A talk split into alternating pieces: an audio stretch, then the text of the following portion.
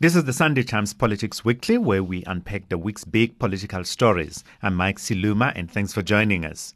Recently, South Africa experienced a spate of gun attacks just this past weekend, more than 20 people were shot and killed in several township taverns. But even before that, gun violence had become endemic in South Africa, a feature of criminal activity as well as in our politics. This time on Politics Weekly, we ask why, as a society, we seem to be unable or unwilling to confront the scourge and whether government is doing enough to fight it. We start by chatting with uh, Jenny Irish Qhobosheane, who's a researcher at the Global Initiative Against Transnational Organized Crime. Also joining us later will be firearm legal expert uh, Martin Hood, as well as uh, Jeremy Vearey from Gun Free South Africa, who also has been a major general uh, in the South African Police Service, dealing a lot uh, with gun violence uh, in, in the Western Cape with immediate effect. When people zone. And I quote, in two years' time, Eskom's problems will be a thing of the past. People won't even remember load shedding. Unquote. They put saliva on the paper. I'm in charge. That's why these fools are running around here. I'm in charge. And then they share that zone. Point of order, Chairperson. Order, Chairperson. Point of order. The ruling party by Order, point of order. Must step aside within 30 days. No, I'm not going to apologize. He has no brains whatsoever. So the ANC president was sabotaged again yesterday. Well, sabotage, that can be This is not a shit. And arms, can you please come in? Order.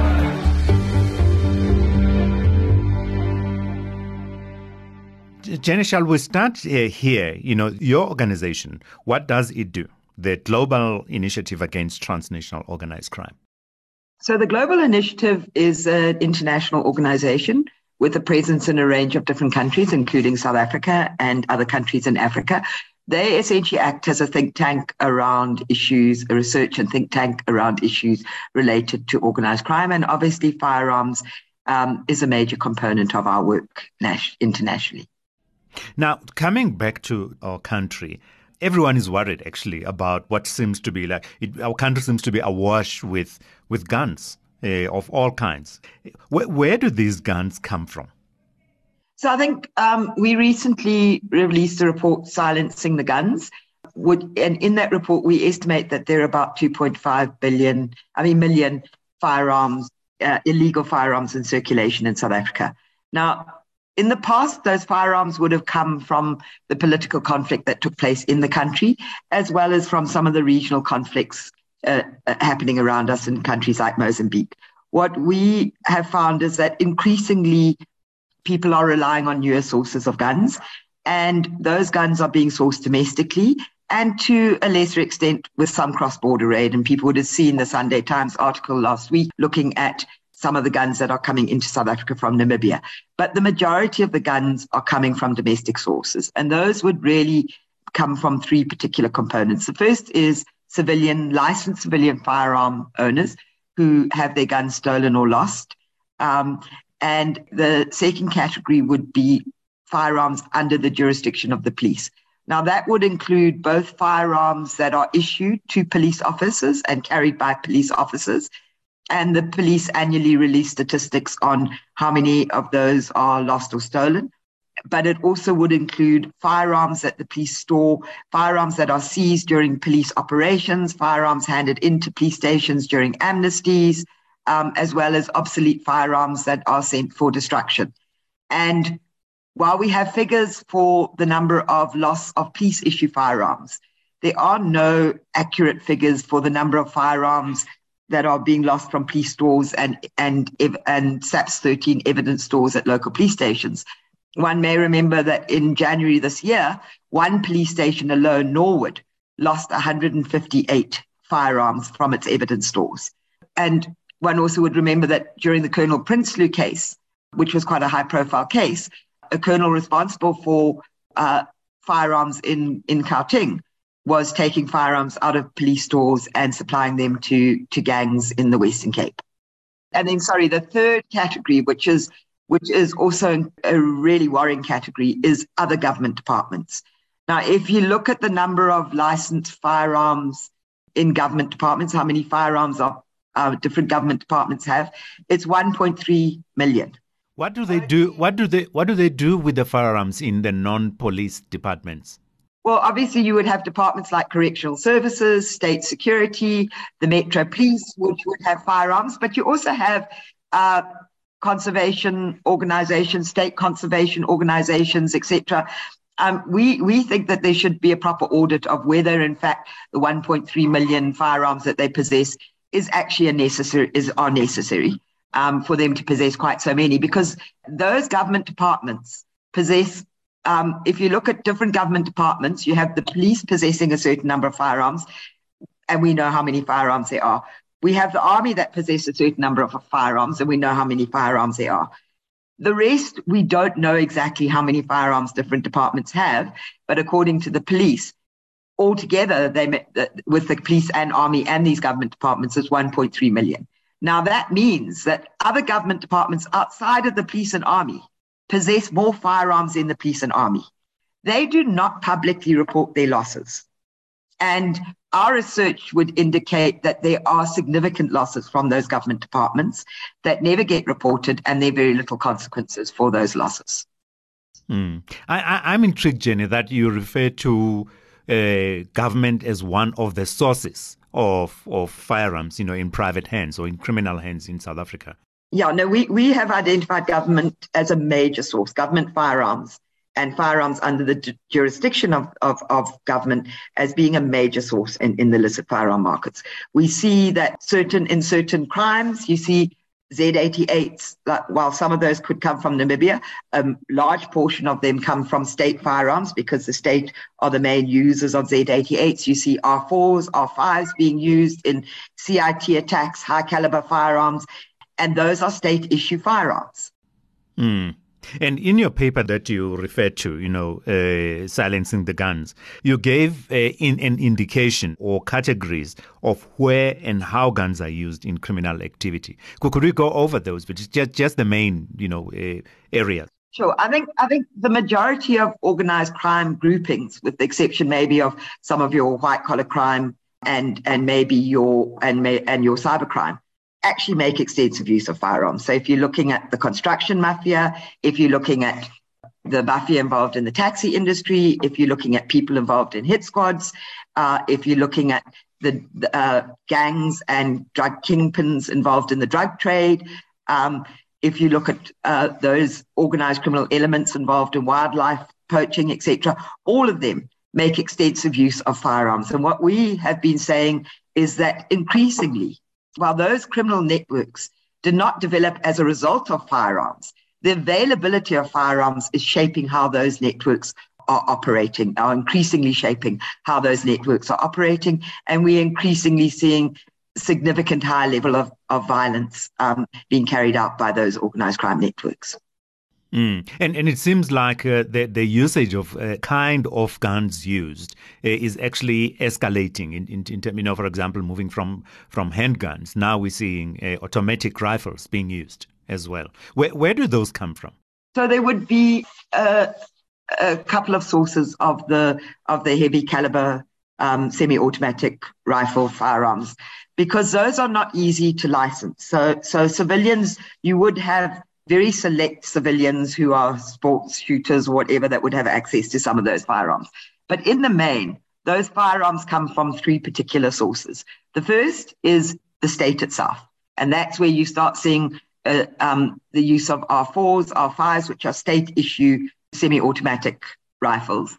You would see the LM4 and LM5s, which are very similar to the R4s and R5s, and those are carried by private security companies.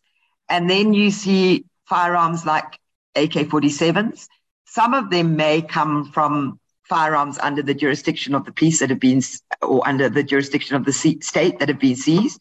But some of them would also come from cross border trade, where those firearms are still ready, are, are still are, are being used in, in those different countries by the security forces in those countries. Mm. And and uh, you know generally for a layperson when we're talking uh, gun violence we're thinking gangsters you know the usual suspects you know gangsters uh, or drug lords you know that, that kind of thing or armed robberies and, and and that kind of thing but it would appear that guns are also being used uh, to some extent uh, politically but also econ- I think you mentioned the what, what what did you call them the um, construction mafia. Construction mafia. Yeah yeah. Those kinds yeah. those categories of people who are using guns you know to essentially yeah. terrorize society. Yeah so politically we're seeing an increase in the number of political assassinations taking place in the country.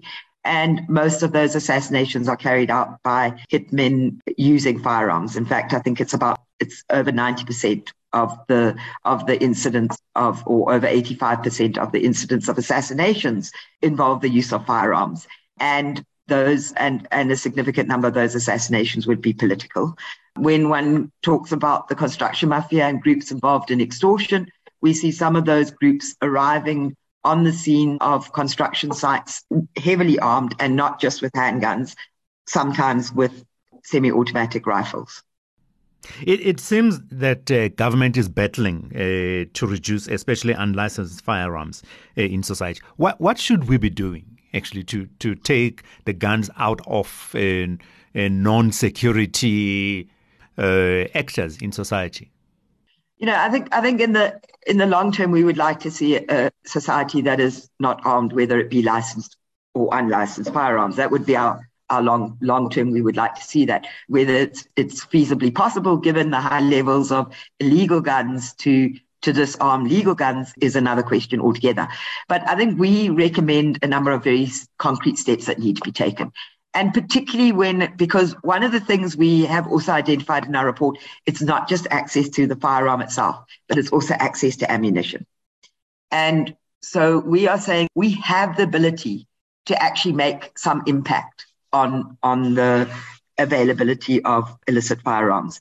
First of all, the state needs to look at itself quite seriously and look at putting in place more serious measures to reduce the number of the leakages of state issue firearms and firearms under the jurisdiction of the state. And there need to be serious consequences for people who lose um, state issue firearms or who are in charge of stores and facilities that house state firearms or firearms under the jurisdiction of the state. And there needs to be a proper reporting on transparency around that. At the moment, no government department, with the exception of the police, and the only report on police issued firearms and not the number of firearms stolen from their stores, etc., etc. None of those departments report on the number of firearms they have, how many that have been lost or stolen, and what were the consequences of that. And we are saying that as a first step, let's start holding state departments accountable for the loss of their firearms and for what is happening in that firearm environment. Another thing that we need to look at quite seriously is we have pretty good legislation when it comes to firearms in this country. Uh, in fact, if you look at internationally, South Africa has pretty strong and good legislation around firearms. However, the problem comes in the implementation of that legislation. And the chaos that exists and has existed since at least for the last 10 years at the Central Firearms Registry is unacceptable. It is absolutely unacceptable. The corruption, the fraud, the, the gangs to gun saga that has taken place at that Central Firearms Registry, and the Central Firearms Registry's inability to provide us with concrete details on, for example, in the private security industry, how many private security firearms are being lost or stolen. That, that kind of information becomes crucial if we're going to deal with the problem. So I think we're saying that there needs to be a serious concerted effort to look at the functioning of the Central Firearms Registry. We're tired of hearing they're going to implement a turnaround strategy, which we've heard for the last 10 years, but the situation just increasingly gets worse. Now we're looking at implementing new legislation, but we still can't implement the old legislation. We need to seriously look at the ability of the state to, to do something about the Central Firearms Registry. And, and before before before I let you go, uh, Jenny, the, do you think that we are engaging enough as a society about uh, gun control and, and, and the prevalence of uh, particularly illegal guns in society? I don't think we are. You know, I don't think we are. I think that we are when there's an ins- when we have incidents like what happened over the over the last four days of the from Friday to Monday last week with the tavern shootings, then suddenly the issue of guns becomes an issue. We all know it's a problem in the country, but when it comes to sitting down and concretely listening to each other and identifying what points, you know, even within the pro and anti-gun lobby group, you would probably find that there's some common areas that people would agree on. And we need to start listening to each other and looking at what if people are making concrete good suggestions around how we can begin to deal with this illicit firearm market we should be actually taking those issues up and that and the state needs to take a lead in that regard Okay, Jenny. I think we've just about run out of time, uh, but we would like to thank you very much for joining us uh, and with, with, your very interesting perspectives. I'm sure we will talk again with you because this is a problem that, that is just beginning to dominate our public life. Thanks so much. We are now joined uh, for our conversation uh, by firearms legal expert Martin Hood, as well as uh, Jeremy Vearey from Gunfree SA. Uh, Jeremy, of course, uh, is a former Major General in the South African Police Service, where he would have uh, interfaced a lot with with the problem.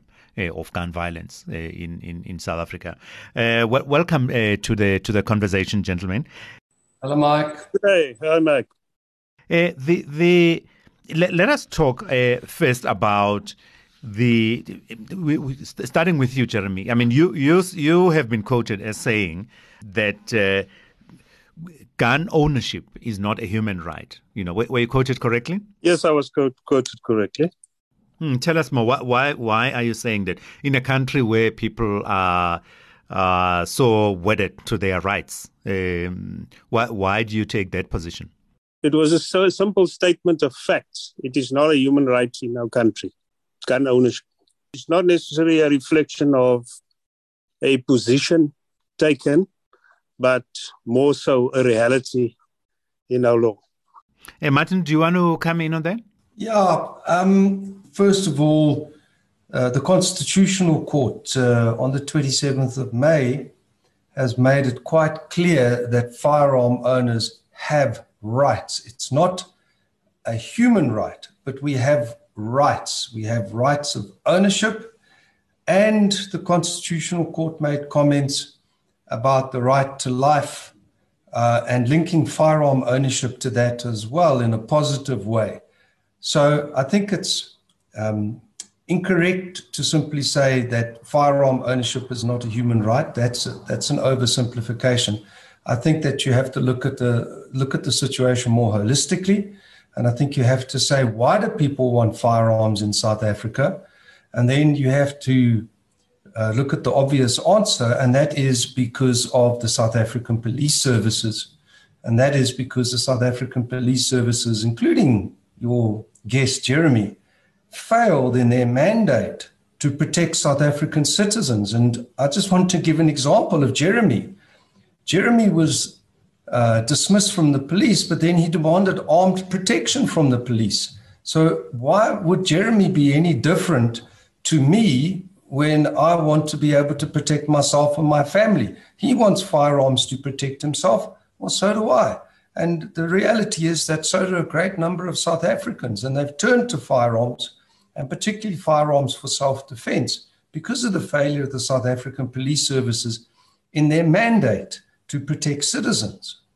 Mm. Uh, Jeremy, uh, firearms for self protection, Martin says? I think let's first go to the example that, that Martin states. The provision of security to myself has nothing to do with self defense. In actual fact, where I'm sitting now, I have no such security. But let me come to what it was actually about so that we clarify this point for once and a all. I was a victim of a planned assassination about 12 years ago where people were caught waiting for me in ambush with AK 47s and a sniper's hunter's rifle to kill me. And after that, subsequently, had various times to intercept me while I was at my house. And all of this was a result of my investigations into gang related matters and other, other forms of organized crime in the Western Cape. And particularly it researched again when uh, during our firearms investigations against certain corruption against corruption inside the police and against smuggling syndicates in the Western Cape.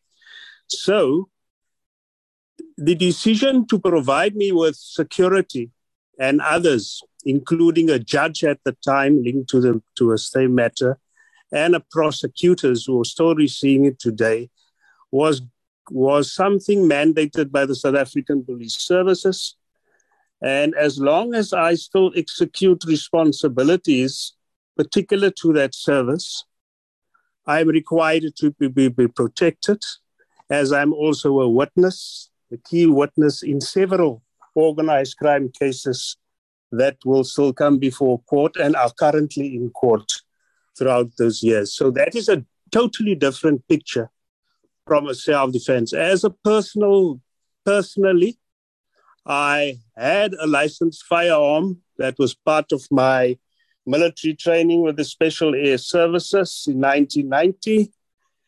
And, and um, the moment the opportunity came to hand in that weapon, I was one of the first to hand in that weapon for destruction when requested to that because my relationship with weapons was an entirely professional one. It was particular to my duties in the past as a soldier, as a bodyguard, as an intelligence officer, as a detective in the South African Police Service. Mm. To, to, the point that uh, Martin was raising, um, in, a, in yes. a, broader sense, you know, that a lot of South Africans would want to arm themselves uh, for purposes of self defense. Uh, what, what would you say to them? Okay, let let me let me deal with that particular point. Is and I do not look at it in a purely legalistic, in an individualistic way. I look at it from this perspective, from a security perspective, and, and a national perspective in that regard. And I want to cite a particular report of the Minister of Police report on firearms control and management in South Africa of 2016. Now, in that particular report, a shocking admission was made. Uh, it was stated that, and I quote, loss of firearms from civilians and state institutions is the most significant source of illegal firearms in South Africa. Now, that pattern hasn't changed. And the question, as a police officer, thinking with my police hat that I had, would, would have required that we logically relook at our legislative regime, our regulatory regime, constantly to see whether we whether it is failing, and also ourselves as the SAPS, failing to achieve the objects of the legislation in terms of control and management. So it is not a it is not something that is rest rest in some ideologically or opinionated view, but something we've gone through this exercise before, and I want to want to mention an example when we had a glut of illegal firearms and constant losses from the state and also from civilians that fed certain con- political conflicts in the past. In the mid 90s, when we realized as a result of previous third force activity and previous conflicts, intra-political conflicts that were there, there was a glut of firearms out there, not only, and there was a need then to relook at what we're doing. Was the act sufficient, the law sufficient? We looked at that. But we also needed to look internally at whether what we were doing in policing was a security community was adequate. And do, do you think, Jeremy, that, that the, the, the, the community security is adequate at the moment? I do not think so. I think we, on the firearms issue, there's a drastic need to do what we did in 96. In actual fact, in 90, late 1995 to 96, to reform the firearm investigation units that we had within the organized crime components. Back then, we ran it as joint intelligence and detective operations, of which I was part. And it was a particular structure that needed to look at taking out the stolen firearms out of circulation and also looking at cases where there was probably negligent or other losses of firearms that were tied to certain violent crime. And then the purpose was to trace those those the firearms. Now we were successful in a lot of that by and large back then because we had this dedicated capability. Now, at some point, there was a decision, and that was above my pay grade. It didn't necessarily make logical sense to us at the time to dissolve these units. We lost the capacity to go after the traffickers, to deal with the organized crime involved in, in the trafficking of firearms and the use thereof in gang conflicts, in cash in transit robberies, and those kind of things. So we that capability and we tackled these things on a tasking, tasking basis that failed. Okay. Let, us bring in Martin here, uh, Jeremy. Uh, uh, Martin, cl- clearly in the country we have got a problem of of too many guns being used in in too many crimes you know and also you know it's not just uh, crimes in the street it's crimes in the home as well uh, so so so how do we address the problem i'm going to answer a number of issues i hope in a in a in a more brief way than jeremy did. First of all jeremy simply is not answering the questions why we should not have firearms for self-defense. And he can't answer the question. Um, Secondly, uh, I don't know why Jeremy does not know that there are specialized units within the police that deal with firearms, being, as he says, an ex policeman himself. There's a department, and I'm, I'm looking at correspondence from this particular unit um, right now on my desk. It's Firearms and Explosives Section, National Priority Violent Crime Bureau, Directorate for Priority Crime Investigation.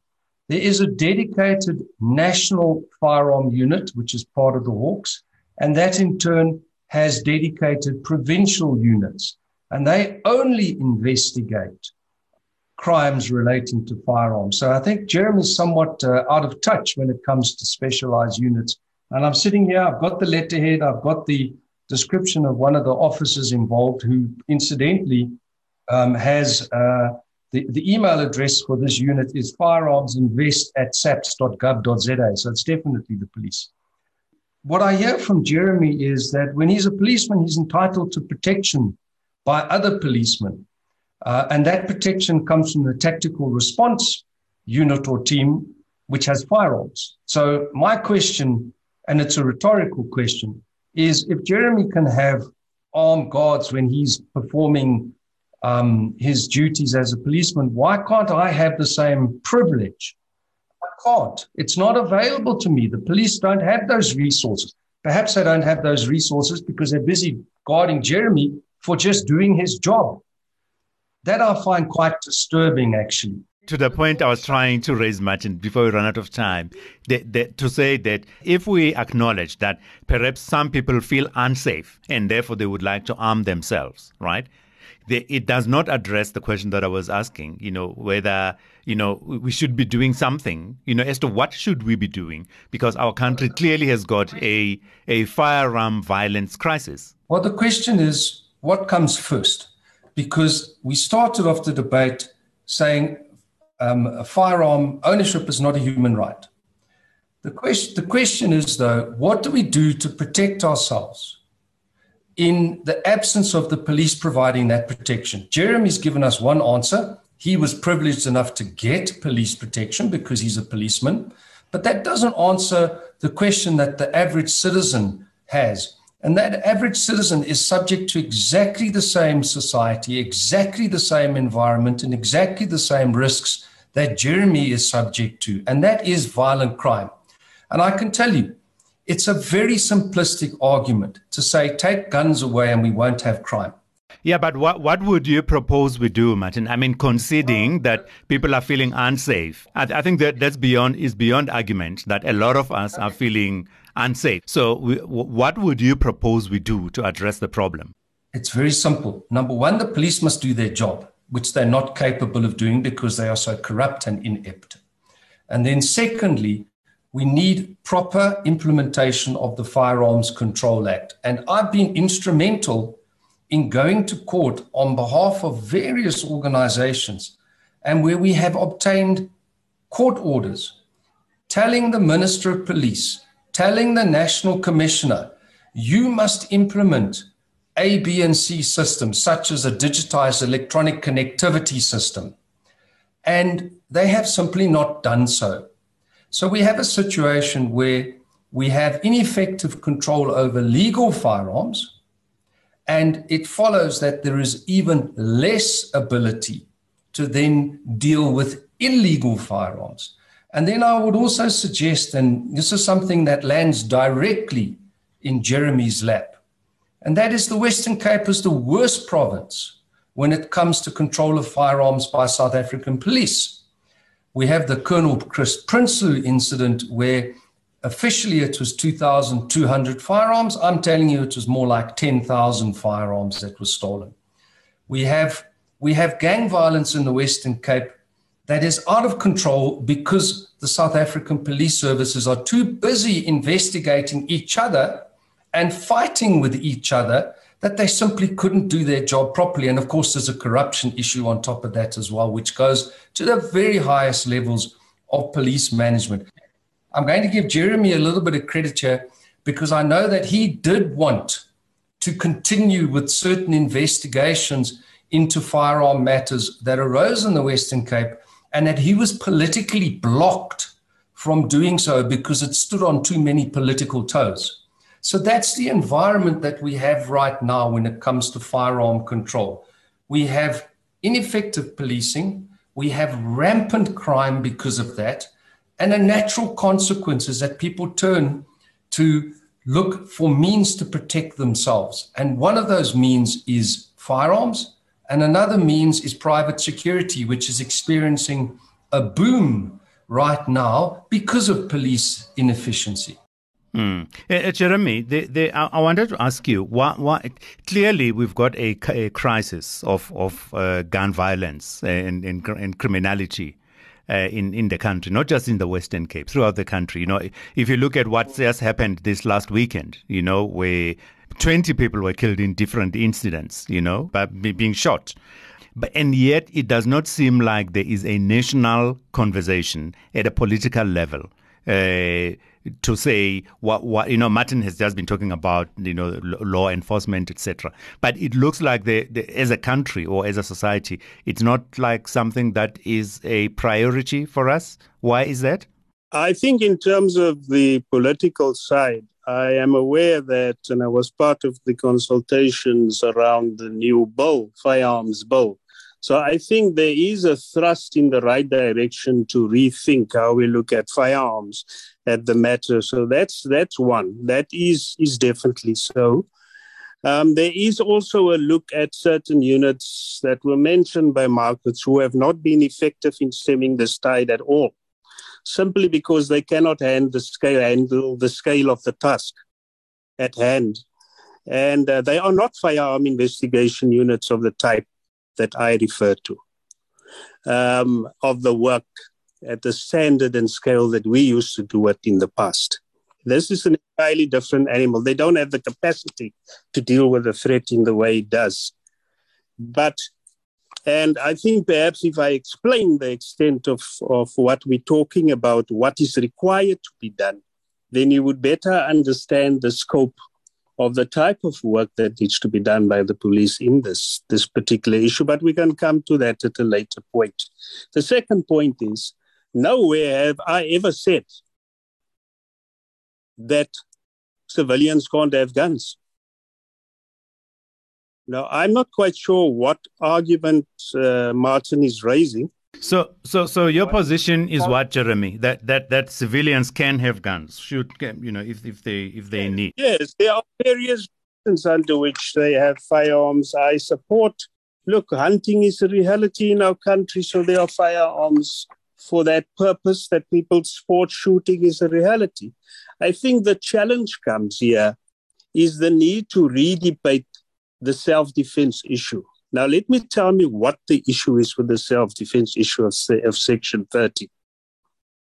That one of the limits of Section 13 is that there is no requirements that must be met by the person besides just a, a, a, a criminal record and uh, your ability to store it safely and a competency certificate. There's no other requirements that must be met the person to support self-defense. Now, self-defense, the way I understand it, is a common law concept in, in, in our law. In other words, it's it's in, in the context of the way I understand it in policing. You, it's something you it, it, it's a, a way you act to repel an immediate attack in front of you. It is never seen as preemptive in our law. So these are things. It is not things of either or, but these are limitations in our law that need to be clarified. What needs to be clarified is self defense a permanent thing? You know, um, and we must look further at, at how do we objectively determine your need for self your, your self defense? How to be validated? You can't, if, you, if you're sitting in Constantia and you have five firearms that you want to exercise, whatever you want to possess to support your thing, what crime statistics reported to support certain crime in, in, in, in that area?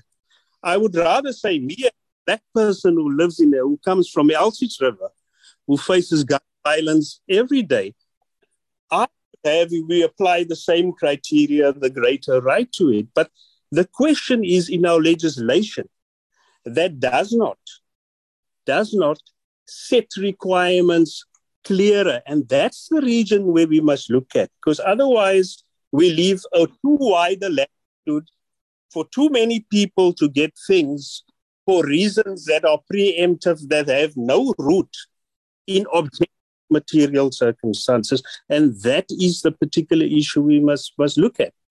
Okay, I, I, think we're nearly we're nearly out of time, uh, Jeremy. I'm going to have to, unfortunately, I'm going to have to ask uh, uh, Martin to come in and, and have the last word, you know, and, and then we'll we'll wrap it up. Well, I think what Jeremy's saying is if you're poor, you can have a, a firearm for self defense, but if you're rich, you can't, which I greatly and strongly object to. Um, more importantly, uh, Jeremy hasn't read the Firearms Control Act because the requirements of getting a firearm for self defense, A, you have to demonstrate a need, and that is very much a discretion that the South African police services have um, in deciding whether you can have a firearm for self defense or not, and the need is not defined. Then there is the other administrative and peremptory requirements of the Act, which are extensive, uh, which Jeremy hasn't touched on and um, they they are quite onerous. And the, the, extent to which South Africans have to go through the legal requirements are far greater than than most other, if not all, other countries that allow firearms for self protection. So we have a good system, uh, and I want to end by just uh, agreeing with Jeremy in one material respect, and that is. In 2013, the Secretariat of Police conduct, um, conducted some research, independent research through Wits University. And it was about firearm violence and it was proper empirical, objective research. And they came back with a set of recommendations, which the South African police services tried very hard to bury. Uh, we only managed to get it recently as a result of the amendment bill. But this report conclusively proved that proper policing of the nature that Jeremy is talking about. So, with specialized units, but also boots on the ground, officers on the street doing proper crime prevention, and so on, materially reduced firearm crime during a particular period. That period covered the World Cup. So, I agree with Jeremy. We need better policing. I do not agree with Jeremy saying that you can ban handguns for self defense or do away with the right to self defense. That's simplistic. You need to look at the reasons for crime. You need to find solutions for crime. Firearms come later. Firearms are purely a response to crime.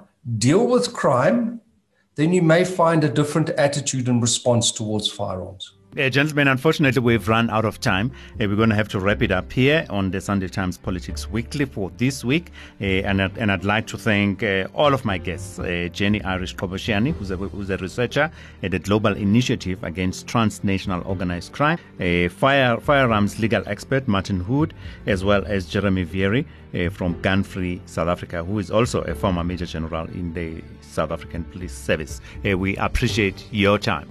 Thank you. Thank you. Hey, I'm Mike Siluma. Until next time, do stay safe, stay blessed, and let's do good for our country.